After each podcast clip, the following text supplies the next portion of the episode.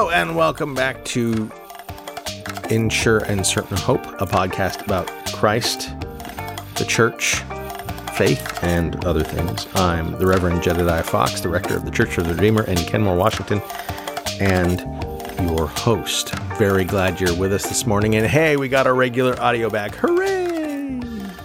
Today we'll be taking we'll be uh, taking a look at the fourth promise of the baptismal covenant. So let's jump in.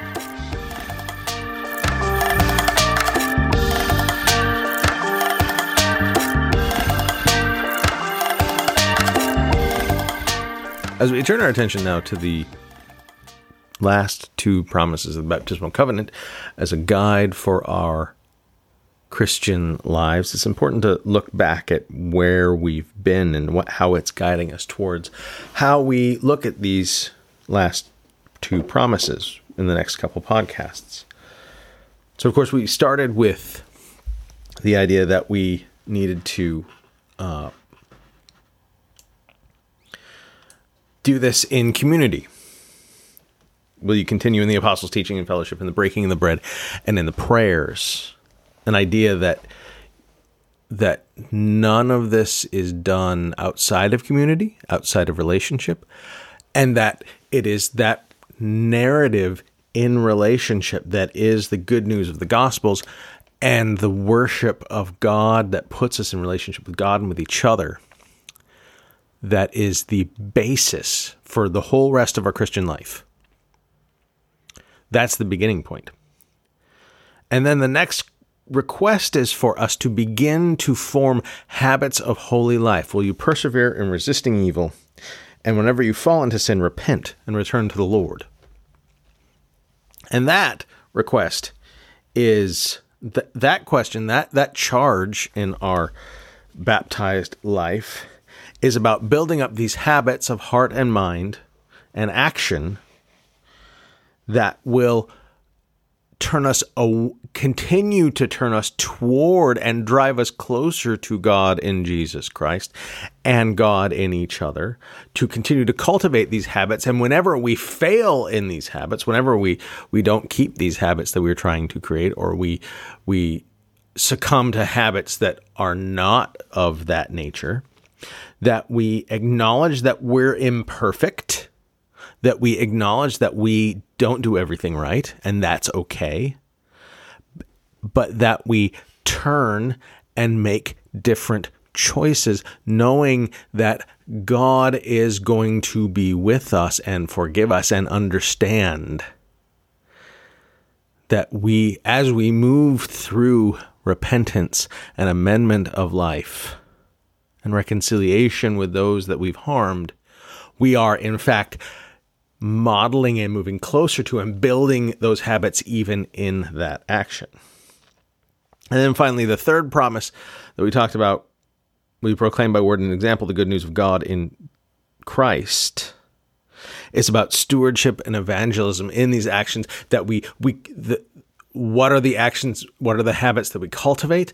They're habits of living out the story that we have received in the apostles teaching and fellowship and and that they are habits that we are living out on our lives that should make it look like that which we te- that story that we tell ourselves that worship that we practice weekly or even more than weekly about what God is doing in the world.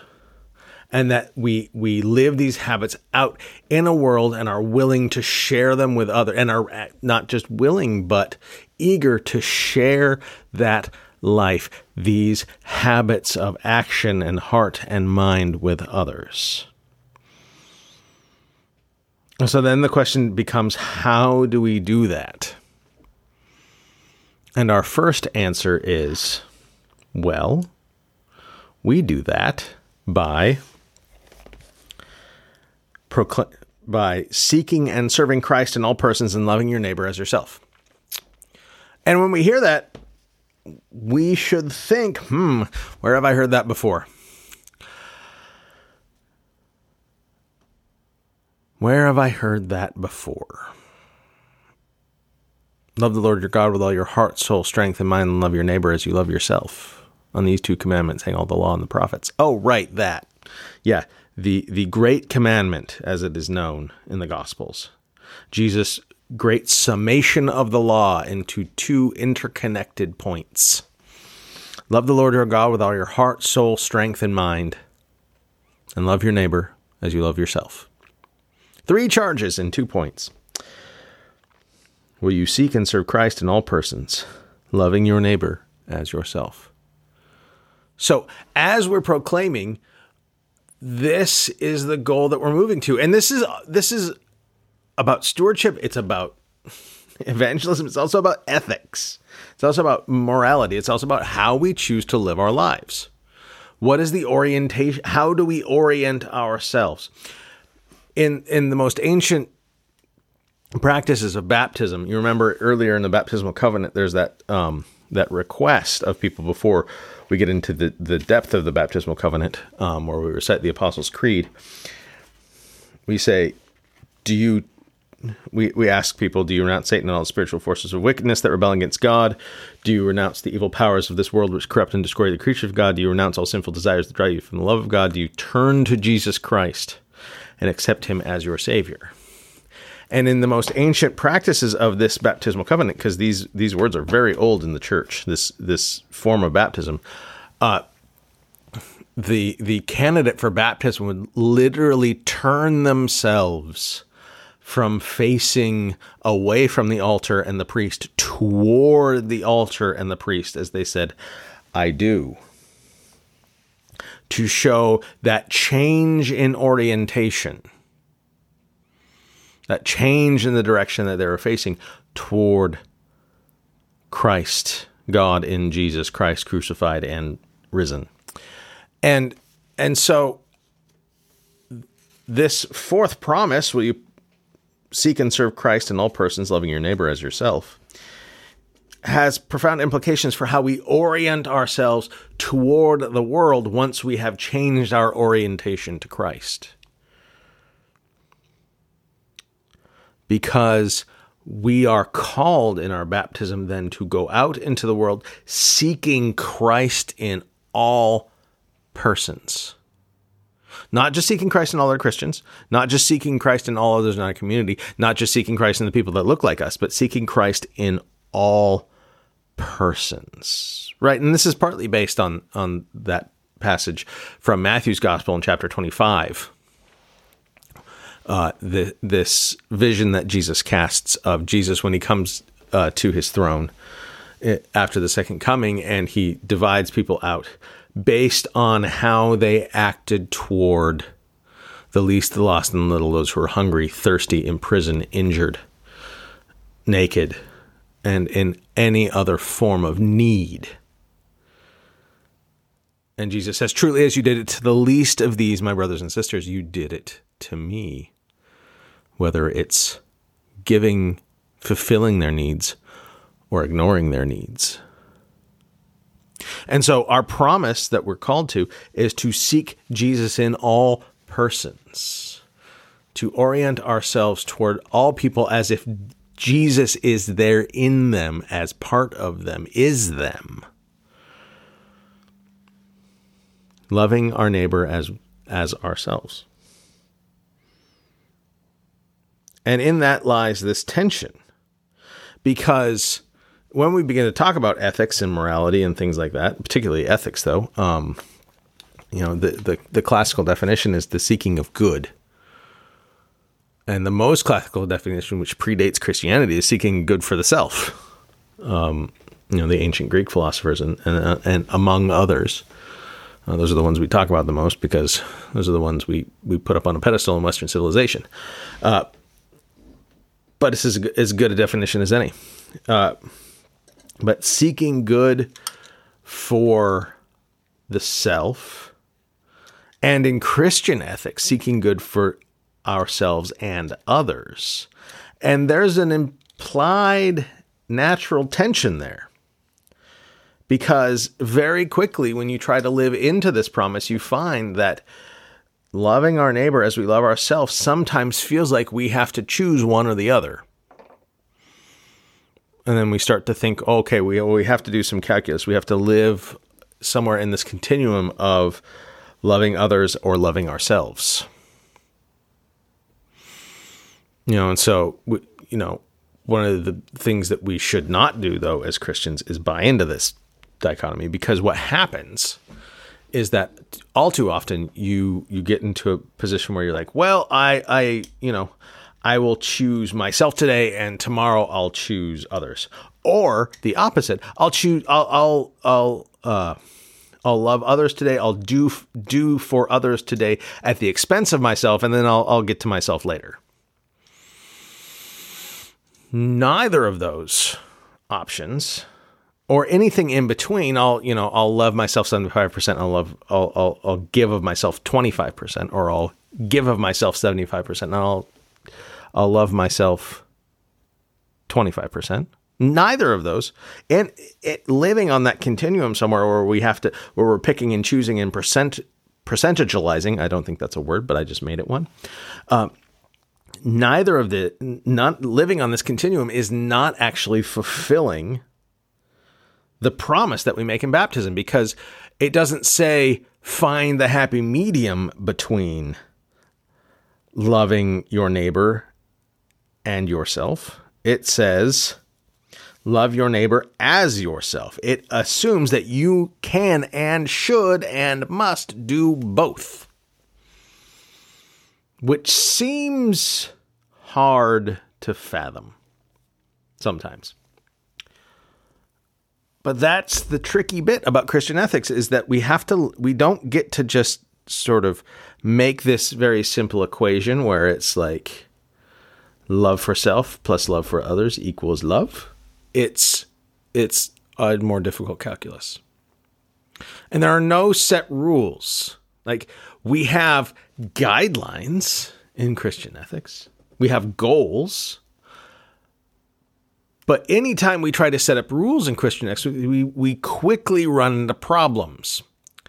And oftentimes in Christian history, those problems have looked like the Inquisition, the Crusades, right? They, they, they've built themselves up into the Salem witch trials or, or uh, other equally problematic things when we rely too much on rules and not enough on finding the way of loving ourselves and our neighbors equally at the same time. And there's no easy answer for this either. There's no quick and simple, well, this is what you do. There's no technical fix. There's no via media between love God, love your neighbor. It's you are looking for that something else, that other solution at all times in every situation where you are seeking both your good and flourishing and the good and flourishing of others.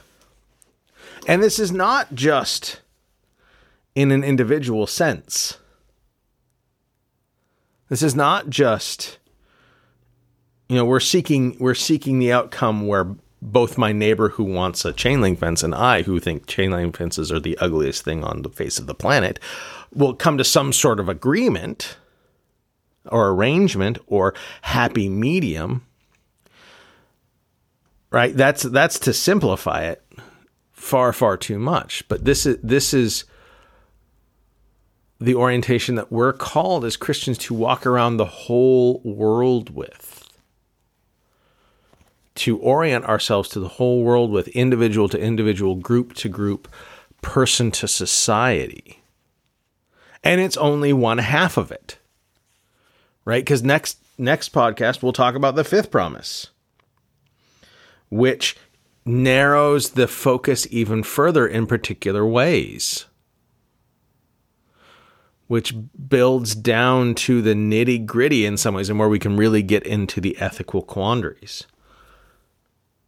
But if you go into Christian ethics as a as a rule, looking for easy answers, even in the Episcopal Church, especially maybe especially in the Episcopal Church, if you go in looking for um, answers such as the Episcopal Church says X about nuclear warfare. Well, that one's pretty. Maybe that's not a great example because war is bad, right? That's a pretty basic Christian ethic, uh, you know. And then some people will argue about just war theory.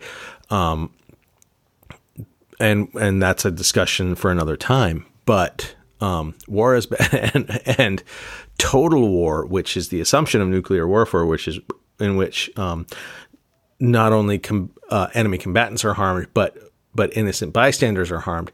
That is always a no go in the Christian ethic, uh, in any way, shape, or form. Like so, maybe nuclear warfare is not a good example. Um, maybe a better example is fracking. What does the Episcopal Church say about fracking? Or fossil fuels in general, or you know, pick any hot button topic, and it one you will not find one answer because the Episcopal Church is not a monolith. And secondly, it's very dependent on how we have conversations about seeking and serving Christ in all persons and loving our neighbor as ourselves. Like we have a goal, and that is full human flourishing of every human. Right? Both of these promises, both the one that we're focusing on this week, seeking and serving Christ in all persons, loving your neighbor as yourself, and what we, the one we will focus more on next week, will you strive for justice and peace among all people and respect the dignity of every human being? These are all talk. These are both talking in different ways about the full flourishing of humanity. In our orientation spiritually, culturally, societally, individually, whichever. That's what we're talking about. And so to to assume that, that there's there's a quick answer or a quick rule that you follow for any of these is is just never going to happen. And that might not be the answer you want to hear. You might want to say, "Well, I just need an answer." And the answer is we come to this agreement in community in deep interconnected relationship. That's what this is about. Seeking and serving Christ in all persons, loving your neighbor as yourself is about living into deep and interconnected community at all times for the good of all of us for, so that we can reach full human flourishing which means living into the reality that God created us to exist in in the first place. And so, discerning how we move in this society, in this culture, to that place is gets very tricky. And there's no good answer. So if you're looking for the the you know ethics for ethical answers for dummies guide, this is not the podcast for you. I'm very sorry.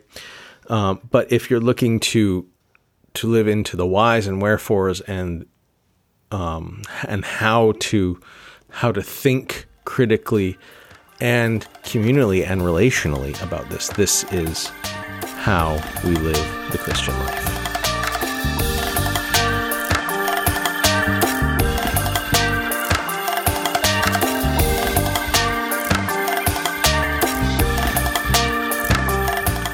Want to thank you for joining us on this episode of In Sure and Certain Life, podcast about Christ, the church, faith, and other things. As we continue our series on the Christian life, I hope you'll join us again next time. And until then, God's blessing be with you, Christ's peace be with you, and the Spirit's outpouring be with you.